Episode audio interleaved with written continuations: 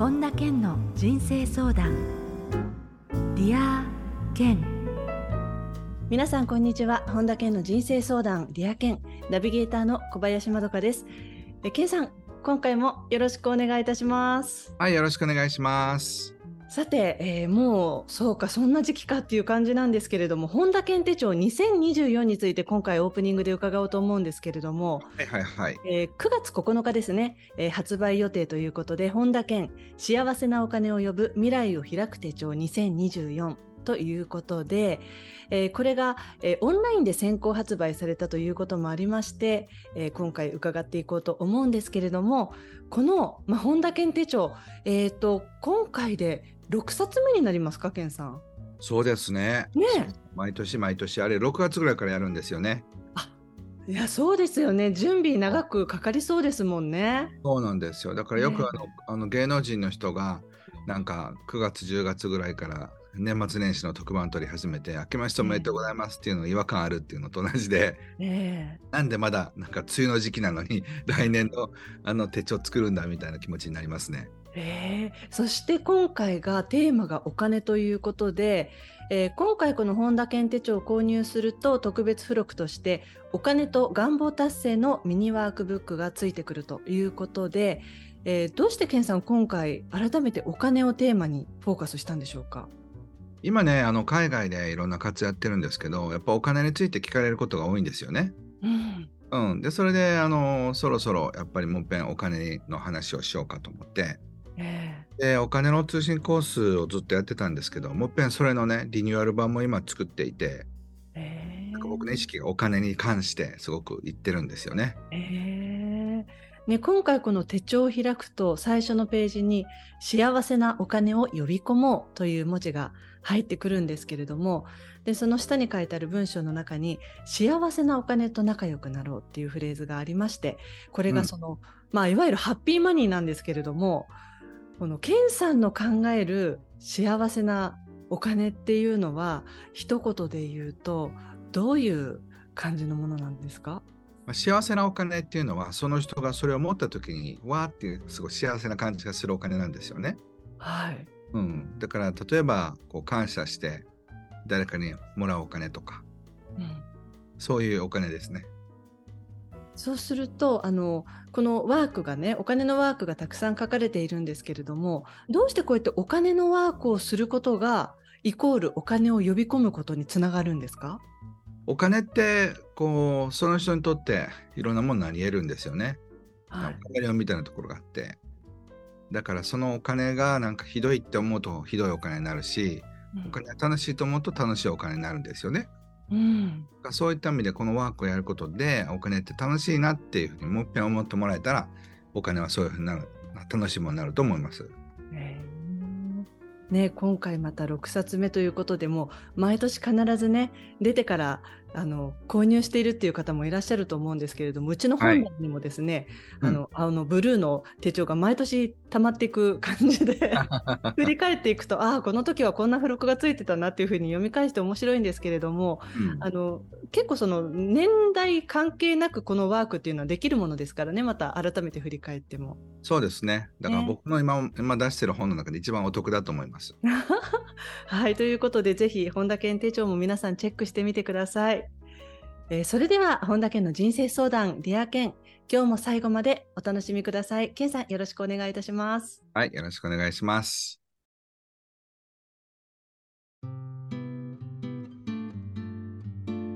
本田健の人生相談。 Dear Ken。続いては人生相談のコーナーです。このコーナーではリスナーの方からいただいた質問に健さんに立体話法でお答えしていただきますまずはラジオネームかなこさんから、えー、ケンさんこんにちは。こんにちは。転職してから1年ほど経ったのですが環境に全然馴染むことができません。一緒に働いているのはほとんど同世代で私の性格上仕事以外の話なども気軽に話してうまく息抜きしながら仕事をしていきたいタイプなのですが常に一線置かれて会話もなかなか続かず何とも言えない気疲れをしています仕事とプライベートは別と割り切ればいいんですが、もやもやしてしまい自分の性格が嫌になります。うまく今の環境を続けていくには、えー、どういった心持ちで仕事をしていけばいいでしょうか。なんか思ったように周りとコミュニケーション取れていないっていう感じなんでしょうね。うん。でもそういう人多いんじゃないですかね。うん、多い感じがします。何をイメージしてるのか分かりませんけど、うん、例えばこう結婚したとしても旦那さんや奥さんと全部いろいろ溶け合って全部が分かり合えてってことってなかなかないと思うんですよね。はい、うん、同じようにその仕事をやっていても世代が違ったりだとかこう考え方が違ったりとかして同じ職場にたまたまいる、まあ、近所のおじさんおばさんと一緒でね、うん、同じ職場にいるからって言って全部溶け合うわけじゃないんですよね。確かにねもしかしたらこのかなこさんの場合は前の職場がすごく恵まれていたのかもしれないですよね。そこと比較してなかなかうまくこう周りとやっていけないなっていうのもあるかもしれないんですが全部こう溶け込もうとしないでいいってことですか？じゃあ。っていうかね理想の状態になるわけではないってことですよね。うん、うん、だからそれをまず理解してでも例えば譲れない一線っていうのもあったりとかするんですよね。はい、じゃあ例えばそのこう誰かが誰かをそう罵倒するとかね、すごい失礼な扱いをするとかっていうそれはちょっと許せないっていうか嫌だと思ったら変わった方がいいだろうし、うん、うん、でもやっぱり自分の力っていうかその人の一人でから環境って変わっていくものだから、うん、だから自分がその空気を作ろうぐらいに思ってやり始めるっていうのもありですよね。そうですね。だから性格ご本人の性格と今の職場の関係は全く関係ないことだから、うん、だから自分がねあのこういう性格だからダメだとかっていうふうに思わない方がいいんじゃないでしょうか。うん、まあそのありますね。でもこういうことね。全然ね、うん、な馴染めないなっていうところもありますけれどでも仕事がうまくいっていれば少なからずそれはいいんでしょうかね。そういうところは。まあいいというか、あの全てに100点を求めない生き方の方が楽ですよってことですよね。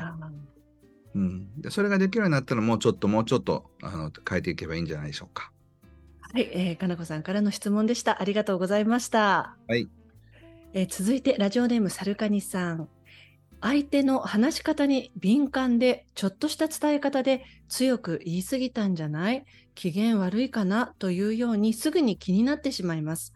相手としてはそこまで気にしていない無意識な部分が多いと思うのですが、勝手に思い込んで勝手にしんどくなってしまいます。また自分自身も誰かと話した時にそういったきつい言い方になってしまったかもというのを後から気になってしまいます。こういった受け取り方、抑えるにはどうしたらいいでしょうか？ちょっと前のそのかなこさんと似たような感じですよね。はい。あのね、あの今世界一周してるじゃないですか。はい、そうしたらね、はい、日本人繊細すぎですよね。あ、やっぱりそうですか。そう。例えばだから、そのレストランとかでねこう、はい、バットスープこぼすとするじゃないですか。はい、そしたら日本人だと「あすいません」って言って3人ぐらい人が来てなんか服みたいな感じじゃないですか。はい、でちゃんとしたとこでも「ソーリー」ぐらい言ってくれるけど下手したら何も言わないで そのまま言っちゃう人いますからね。そう。だからそういうがさつな人と会ったら、うん、そうかってなんかみんながそんななんかミリ単位でなんかしてくれるわけじゃないんだなってことに気がつくと思うんですよ。うんなので、その自分がね敏感になってしまってるのはなぜかっていうとやっぱりこの自分の本当の大事なことに意識が向かってないからなんですよね。うん、本当に自分のやりたいこととか仕事とかに集中してたらあんまり人のことは気にならないはずなんですよ。はい、だから本来もっと集中するべきところに意識がいってたら多分そこまで意識がその過敏にならないと思うんですけど、うん、なんかその人がどう考えてるだろう目の前の人がこう機嫌がいいか悪いかばっかりに言ってたら、うん、本当に仕事で大事なこともできなくなっちゃうし自分が勝手にしんどくなるんですよね。ねだからこれあのまあ多分その日本の国民性でまとめると本当に世界と比べると繊細すぎで、まあ、うん、その部分が例えば日本のそのおもてなしみたいな細やかなところでいい部分で生きればいいんですけれど生きづらさになっちゃうと逆にそこがちょっとマイナスになってしまいますよね。そうそうもったいないもったいない、ね、だからなんかそうか私はちょっとね今ミリ単位でメモリは細かいから、うん、ちょっとなんかメモリをセンチ単位に戻そうみたいに思うと、うん、もう少し生きやすくなるんじゃないでしょうか。はい、えー、ということでサルカニさんからの質問でした。ありがとうございました。ははい、ありがとうございます。えー、続いてラジオネームたこ焼きさん、けんさん、こんにちは。こんにちは。えー、昔からいつもニコニコしているのねと褒められるのですが、これが大人まで続くと自分が辛い時でも無意識に笑顔でいようとしているため、気持ちが分かってもらえずしんどい時があります。笑っているのは印象がいいとは思うのですが、いつも楽しい人、タフだから頼み事をしてもすぐに受け入れてくれる人というような印象もついてしまっているようです。そういう状況だとなおさら自分のマイナスな気持ちを伝えづらいのですが、そんな時うまく気持ちを伝えられるのにはどうしたらいいでしょうか？ああ、ですって。うん。うん、あのー、まずね、やっぱりポジティブにいなくちゃいけないと思ってるっていう時は、自分がネガティブを認められないんですよね。はい。はい、そうだから自分の中にあるネガティブなものをまず自分が認められないから、うん、人に話したらすごく負担に思ってしまったりとかね、うん、ネガティブなこととか相談事とかしたら相手には重いんじゃないかなって思ったりとかするもんなんですよ。うん、うん、だからそういう時にこそなんか自分がこうなんだみたいなの言ってくれたり意外と嬉しかったりとかするんですよね。えー、うん、だからあの、まあ、親しいと思う人に普段こういう話しないんだけどちょっとあの自分の悩み聞いてくれるとかっていうふうに言ったら大抵の人がえー、ってびっくりするかもしれないけどああどんなことですかって言ってくれるんじゃないかと思います。そうするとその自分の中のネガティブが、まあ、認められたり、そこに対して自分がこう、うん、うまくこう何て言うんでしょうねあの意識が向けられたらばこんなに無理して明るくいなきゃって。まあこの方は無理してではないのかもしれないんですが生まれつきのねなんか小さい時からのニコニコっていうので。でもそこまで自分がこう頑張んなきゃ明るくいなきゃっていう方にまでは振り切らなくなりますか？うん。そうですね。だからやっぱり自分の中にあるネガティブなものまず自分が認めるの難しいと思うんですよ。えーでもやっぱりそのそういったことを話したいっていう欲求があるわけだから、うん、だからそういうのを OK そうな人に相談してみたらどうでしょうか。うん。そうですね。でもこういう似たような状況な方もなんか多いんじゃないかなって読みながらちょっと思っていたんですけれど。うん。ね。はい。たこ焼き家さんからの質問でした。ありがとうございました。はい。さあ続いてラジオネームくるみさんです。えー、病気になった義理の母の、えー、食事を用意するのが大変です。うん、結婚したばかりの頃に、えー、義理の母が病気で倒れてしまい、夫と義理の母と3人で生活しています。食事制限があり、夫が会社員のため基本私が対応をしているのですが、私もフリーランスで働いているので、両立が大変になってきています。配達などのサービスで対応しようと夫に相談するのですが、あまり乗り気になってくれません。うん、対応は基本私がしているのに、意見がうまく噛み合わずイライラしてしまいます。えー、義理の母は自分のためにそこまでしなくていいと、えー、マイナス思考になっているのもなんだかモヤモヤします。うまく意見を伝え合いながらやっていくには、どうやって会話をしていけばいいのでしょうか？なるほど。あのまずあの病気の義理の母との関係で悩んでますっていうのは間違ってるんですよね。はい、これは自分が旦那さんとの関係えそしてお母さんに対する罪悪感で悩んでるんですよ。もっと正確に言うと。はい、お母さんそれでいいって言ってくれてるわけだから、ええ、それに感謝してね、うん、あお母さん申し訳ないなっていう自分が何とかやってあげたい気持ちがモヤモヤにつながってるわけですよ。はいだから自分の罪悪感なんですよね。はい。で、もう一つは、うん、あまり乗り気になりたなってくれないっていうのもめんどくさいんですよ、男性は。うん、でそして罪悪感もあるんですよね。うん。だから本当はもっとやってあげたいんだけど、そういうことができないっていうことに対してめんどくさいから奥さんに丸投げしてるわけですよ。うん、うん、だからこれは旦那さんとの関係なんですよ、実はね。そうですね。旦那さんがもう少しこの、ね、奥さんに寄り添ってくれるような感じだったら、ここまでこう、自分一人で全部抱えているっていう気持ちにはならないですよね。そうそうそう。だからそういった意味では自分がね、どういうふうなことを理想だと思ってるかっていうと、うん、お母さんが気持ちよくね、あなた全然気にしなくていいからありがとうねっていうふうに言ってくれ。うん、旦那さんがごめんね、申し訳ないね、君に全部やらせて。本当にありがとう。あの、もう全然母親もそれでいいって言ってるから、君は罪悪感も感じなくていいよって言ってほしいんですよ。うんそういうふうに言われたら全然変わるでしょうね。そう。でも自分が罪悪感持ってるのでお母さんがせっかく私それでいいって言ってくれてるのにそれがマイナス思考になってるというふうに捉えてしまうこれ自分の罪悪感のせいでそう感じるんですよね。あとなりますとどうしたらいいんでしょう、うん、その相手に夫に私にそういうねぎらいとかもう少しこう寄り添うような言葉かけてよって言ったところで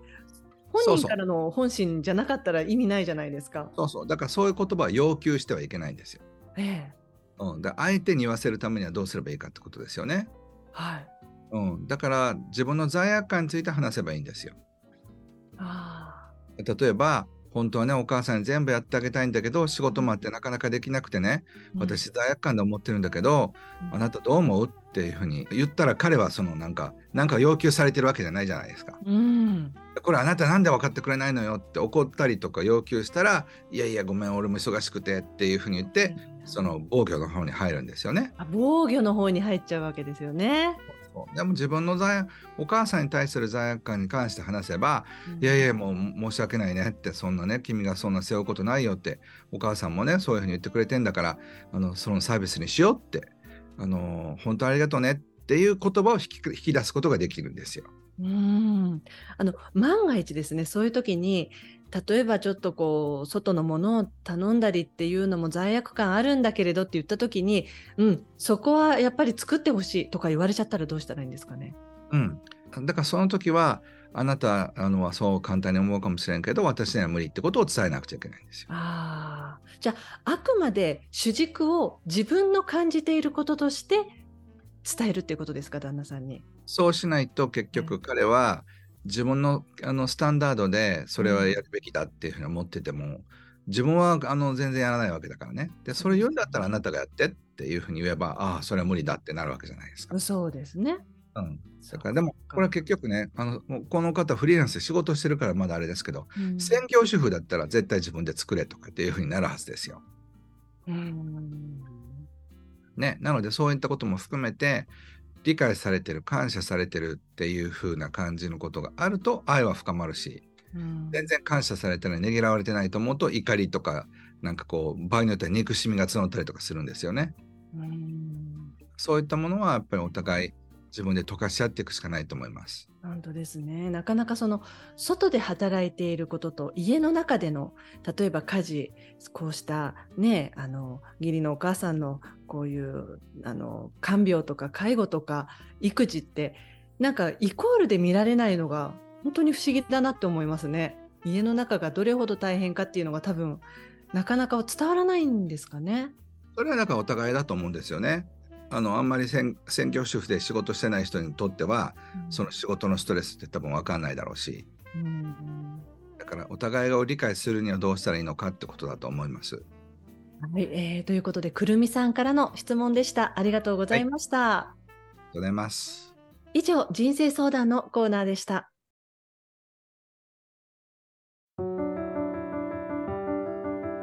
本田健の人生相談 Dear Ken 続いてはハッピーライブラリーです皆さんが人生を幸せにより豊かに過ごせるための特別な一冊をご紹介しています。それでは最初の一冊目ご紹介ください。はい。イーロン・マスクウォルター・アイザックソンという方が書かれた本ですね。へえこれはあのケンさん今このタイミングでっていうのは何かあったんですか？この本を。あのやっぱりテスラってすごく面白い会社だと思うんですよね。はい、僕はイーロンのことはもう20年以上前からあの個人的にいろいろずっと調べてきた人なので、一緒あのイーロンの会社に投資したこともありますし、そういった意味ではあのすごく面白い人間だなっていうふうにずっと僕は世界で面白いと思ってる30人ぐらいの一人なので、ウォッチしてます。えー、ぜひねこの一冊も皆さんチェックしてみてください。続いての一冊を教えてください。はい、えー、何もないこそ最高の武器になる山中恵美子さんという方が書かれた本です。はい、えー、ケンさん山中さんとはこの著者の山中さんとは面識はあるんですか？あ、あの一回ねお食事したことがありまして、えー、あの共通の知り合いも結構多いんですけど、えー、すごい面白くてね今あの学習塾をずっとやってこられて今回オンラインであの高校とかもスタートしている方でね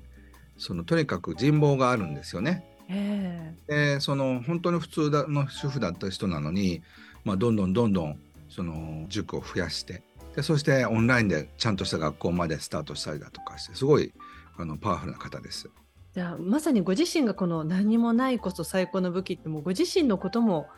おっしゃってるわけですね。うん、そうですね。すごいあの魅力あって人望があるそのなんか仲間がわっと集まるようなそういうすごい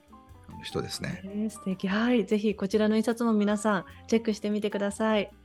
えこのコーナーではあなたからのおすすめの一冊も募集しています。リアケンアットマーク ioffice.com までお送りください。以上、ハッピーライブラリーでした。それではケンさん、今日の名言をお願いします。人生の悲劇はゴールに到達しなかったことにあるのではない。悲劇はゴールを持たないことにある。ベンジャミン・メイズ。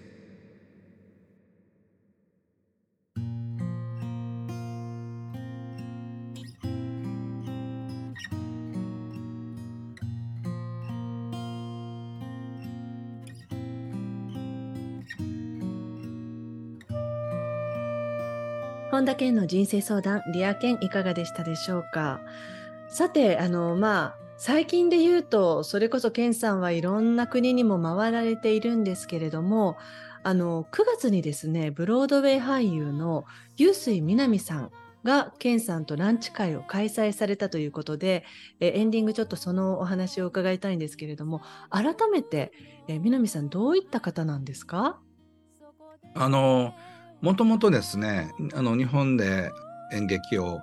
目指してでそしてそこからアメリカに渡って一回挫折して帰ってきてでそして劇団四季であのしばらく3年ぐらいかな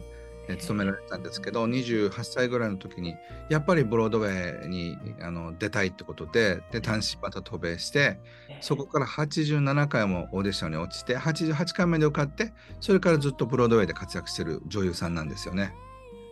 頑張りましたね。87回落ちても諦めずにってすごいですね。うん、すごい笑顔が素敵でね、僕は大好きな方の一人ですね。へえ。あのあ、どうでしたか、このランチ会っていうものを開催されてみて、どんな雰囲気だったんですか？これもね、その9月にあの彼女の本がね、発売されまして、今日から始めるショーアップの習慣っていう本でね、あの副題が選ばれなかった私のそれでも折れない心の作り方ってもうまさしくって感じなんですけど。説得力ありますね。そうそう。で、あの、ブロードウェイ大好きな人が一瞬で集まって、で、60人ぐらいかな。で、ランチ会であの歌もね、何曲か歌ってもらったんですけど、すごい。そういうちょっとスペシャルな、えー、ランチ会をやりました。あの、やはりあれですか、そういう素敵な女性たちが多かったですか？ゲストの子あでもね男性もね結構いましたね。でブロードウェイも結構みんな見たことがあって。だからこんなにブロードウェイとか見たことある人いるんだなと思ってびっくりしました。へえいやいいですね。そういう時間もまたなんか素敵ですね。いろんなご縁が広がりそうでね。そうですね。もともとあの旦那さんのあのミュージシャンの方がですね僕の去年やった7月のニューヨークでのあのこうイベントのはい、音楽の方でねあ。のジャズのミュージシャンの一人だったんですけどもそうですか。そパーティーに奥様日本の方だからって言っていらっしゃったら「えー、ブロードウェイで出てる」っていうのでそれで親しくなったんですけどね。そんなご縁だったんですね。いやでもいろいろ広がりますね。いいですね、はい、はい、ありがとうございましたさて、本田健オンラインサロンでは毎月980円でサロンメンバーのみが視聴できる健さんのオンラインセミナーや特別ゲストとの対談などいろいろなコンテンツを配信しています。毎月100円で600回以上のこの Dear Ken のバックナンバーが聞き放題の Dear Ken Premium がポッドキャストで好評配信中です。 Voicy では毎朝無料配信中の本田健の1分間コーチングがあります。本田健の最新情報に関しては公式ホームページ、あるいは LINE アットからご覧になってみてください。それでは、ケンさん、今週もありがとうございました。はい、ありがとうございました。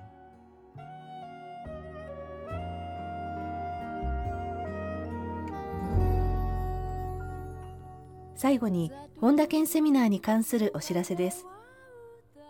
10月17日火曜日、文章を紡ぎ発信し続ける技術が開催されます。詳しくは本田健公式ホームページよりご確認ください。